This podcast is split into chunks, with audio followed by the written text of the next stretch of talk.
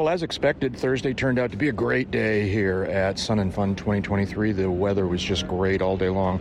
We didn't have the uh, clouds to keep the sun off of us like we did the day before, but uh, it was just a very, very pleasant day. And the big excitement of the day here at Sun and Fun was the arrival and first practice flights of the Navy's Blue Angels. Uh, it's uh, it's always exciting to see that happen here. They arrived late morning, uh, and and if that wasn't loud enough noise, because it was when with all those jets arriving, uh, very very quickly afterwards they did a series of I believe three different practice flights.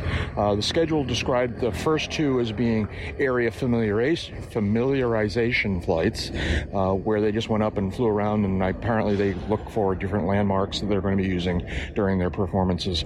Um, and then uh, around four in the afternoon, they went up and did the actual uh, performance practice, where they were just zooming around the area doing what they do. It was just spectacular and beautiful, and um, really looking forward to the official performances that begin on uh, Friday afternoon. Uh, the like I said, the day was really, really pleasant. It was just a just a nice day here at uh, at Sun and Fun. Uh, as the day wound down, uh, I had an opportunity to sit down and chat a little bit with uh, Sun and Fun Radio Chairman Dave Shallbetter, who we talk about a lot. He's become a good friend both of the podcast and personally, but uh, he is a long time, I mean, really long time Sun and Fun volunteer. He's been volunteering here since he was like a teenager, and his parents were volunteers here. So he has has a lot of perspective on how this show has evolved over the years and what some of the earlier days were like. And I wanted to hear a little bit about that.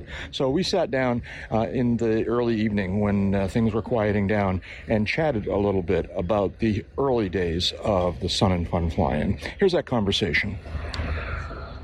So, David, you've been coming. To, you've been at Sun and Fun for a long time. 45 years this year. 45 years. So you were a volunteer from the very beginning? Or? Very first time. Well, how, well, how, how? You must have been like two years old. Thank you, Jack. No, I'm actually, I was 16 years old. My first and Fun, uh-huh. I was uh-huh. 16 years old. Um, we had just moved down from Minnesota. We had done Oshkosh. We knew about Sun and Fun. We wanted to come see what Sun and Fun was like. My mother, Ione, came, um, you know, brought me with. We volunteered. We had a blast. In fact, uh, Arthur Henderson, Wade Henderson, Billy Henderson's two sons, and uh, another guy that we volunteered with, and actually Arthur's daughter, who I knew when she was pregnant in her mother's belly uh way uh-huh. back in my early days. Uh-huh. Uh, we're at, at, the radio station tonight. It was great to see them. Yeah. It was good. to love seeing my old friends. How? What are your early memories of the of the fly-in? What was it like back then? Well you know the area down here where the media headquarters used to be, the media yep. building that was a seaplane building, yep.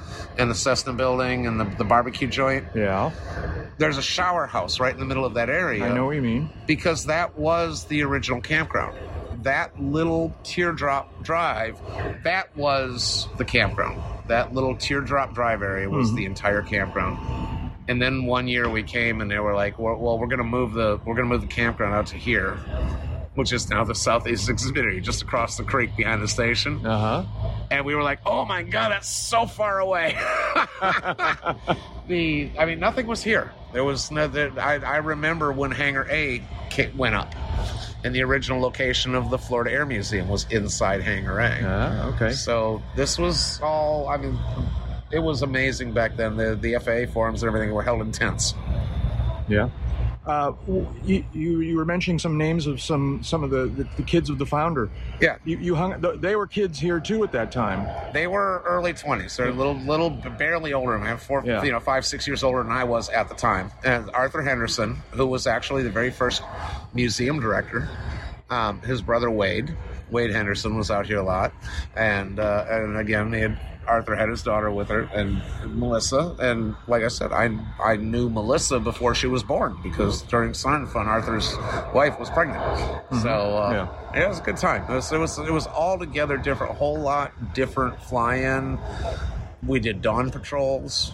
Guys would wake up before the sun came up and sneak out of the campground and run out and jump into their airplanes and take off and buzz the campground and circle back and land and run back in and climb back into their tents and then come crawling out going, Oh, I was up there flying that early. and the uh, there was just it was it was a family back then. We all have our own little cliques and our groups in the campgrounds now. Back then, it was one family group in the campground, we, and nobody had the fancy motorhomes with air conditioning and insulation and, and flat screens. We were there in tents and, and vans, and you know, I slept in the back of my station wagon a few years just so I wasn't sleeping on the ground but it was one. It was just a family. It was fun. We, you know we had the corn. There, the corn now you buy corn. It's three dollars an ear. Back then it was a quarter. You, know? mm-hmm. you didn't buy you didn't buy the corn. You bought the paper towel, and the corn was free. So, what were some of the volunteer jobs you did back in those first days? My very first volunteer job was security at a gate, volunteer security, and our entrance gate was where our octagon building is now. Okay, that's where the, the where the main ticket yeah. building yeah. is. That was the entrance, and that was general parking was about where the museum is and stuff, and then that was the entrance to get in, and and the VIP parking and that kind of stuff. Yeah. And so you did gate stuff. What else I did, did I did I did gate work. I did security. Um, I did one year. I worked with the Fly Market, the Plane Parts Mart. I worked on the Plane Parts Mart. Um, I worked with Bonnie Higby in media, and then I started in media probably late '80s, maybe. That I was started being a media volunteer, and then in '95, the uh, well in '94, I 93 and '94 we had a station WLKF out here out of Lakeland doing live remote broadcasts from the grounds. And I was the media center liaison to WLKF. Mm-hmm. They had a guy by the name of Nick Ashton who was a Rush Limbaugh wannabe, and they wanted somebody to babysit him. And so that was my job, as I was his liaison, was my title, but I was babysitting to make sure that he didn't speak ill of us. yeah. um, we lost Bonnie quite some time ago, but I was fortunate to know her for a few years. What was she like? Bonnie, man, Bonnie Higby was something else. She was, uh, she she became, she was my chairman. She was the lady that I worked for, but we became fast friends and we became close friends. Yeah, and I know that. I would come up and see her, and you know when I was coming up for off season stuff. But in '95 they started the station, and Bonnie came to me and said, "We're going to have a radio station. Do you want to help?" And well, as a volunteer, you know, sure. What can I do? You know, I'm happy to help. They set me down at a microphone and they said, "Start talking and don't stop." And I said, "I can do that." No, that's and that's literally. Well, no, was, I think you can do that. Uh, yeah, but so yeah, how did that? What was the tech like for the radio? The ra- I'm making finger quotes. The radio station back. The radio station. Actually, we still have all of our original radio station gear is here in the station. We've got a 1950s vintage AM transmitter that still operates. It's still it's our backup transmitter. If anything ever goes wrong, we move two wires and we're back on the air. Um, we had a realistic, a Radio Shack four channel mixing board. We had two SM58 microphones on desk stands, the big heavy bass mm-hmm. six inch high desk stand. And that was our tech. And we put the, uh, we had our first playback system was a Walkman type cassette player, and we used an answering machine cassette tapes because they automatic automatic play. They just keep playing. Mm-hmm. It's, the, it's, the, 747 engine going by. That's right. We saw that. April and I saw that today. she was like, "Oh, that's cool." We'll, we'll, we'll, convert her yet. Yeah, right. A little bit at a time. A yeah, little bit at a time. She's been out twice now this year, and yeah. she's had a lot of fun. So I'm hoping to yeah. get her out. Um, returning to just kind of generally the the fly-in back in those days. What, what was the air show like? Was there an air show like? Oh, it was now? spectacular. It was, it was. So there was, was, an aerobatics air from, show. Oh yeah, every day every day. In fact, that was a big that was a big point of I don't want to say contention, discussion. Every year coming into the fly-in was how long do we want? How much of an air show do we want to do? Do we want to do five days of all day air show, or do we want to do you know? And actually, it was seven days back then. Do we want to do seven days of day long air show, or do we want to do fly in and air show? And it was settled on fly in and air show over. You know, we tried here, tried. I say we, Sun and Fun tried different things. I don't want to make any. I wasn't in on the the decision making back then. Right. I was a kid. I was a volunteer. they they value their volunteers and they took our input, but I didn't have any Yeah. any decision making capabilities. So there was a daily air show like there there was is a now? daily air show like there is now. Some years it was long, you know, six hours, five, five, six hours. You know, a couple years we did an abbreviated show, probably a three or four hour show. Um, they would run it. They would run a shorter show the first couple days, first few days, and then a longer show on the thing. But what was amazing back then was it was a, a Sunday to Saturday event. It started on Sunday and ended on Saturday.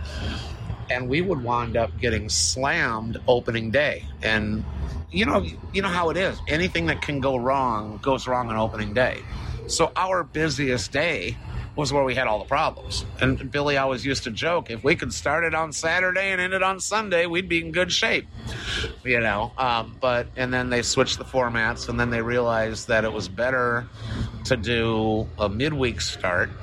And then for a while, we ran Tuesday through Monday, still running seven days. And then I don't, I'm not sure how many years ago we switched to a Tuesday through Sunday because Monday was always dead quiet. Yeah. People wanted to come out, they'd come out on the weekend. M- Monday, Monday, the last day of the show, was jokingly referred to as vendor bonding day. Exactly. Yeah. Yeah. And what was the fly-in part of it like? Was there a lot of, of private airplanes flying in back then? There were there were a lot of private airplanes. You got to remember the the whole home built area or you know, Yeah. conception has changed. Put a date on this. What, what year are we talking? Give or take. I couldn't really throw a date on it because what happened was home built building your own aircraft became more popular. Mm-hmm. So companies started coming out with kits because you got to remember in the original days, guys were welding up fuselages in their garages, I mean, or in their hangars.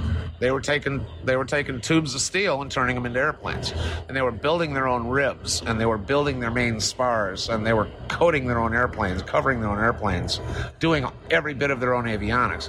It was not uncommon for a guy to build a plane over five six years, you know, because it took that many hours. As kit built aircraft got to be more popular, the the home built side of things dwindle down a little bit. They're still considered experimental aircraft because you're doing 51% of the work. That's what you you have to do 51% of the work yourself. Yeah. And that's the magic number. And most kit companies really have it down to a science that okay, this is 49% of the work that we're going to do for you. And then you come in and do the other. So, and then but they people started buying airplanes more than building airplanes. And our I'm glad to see Sun and Fun is is returning to the experimental roots and they've moved home built out in the main area. We've seen it a, a fundamental shift in the grounds this year towards the Whatever east direction. end. Yeah. Right. East end. I'm, I'm trying to get my bearings here. Yep. I get turned around.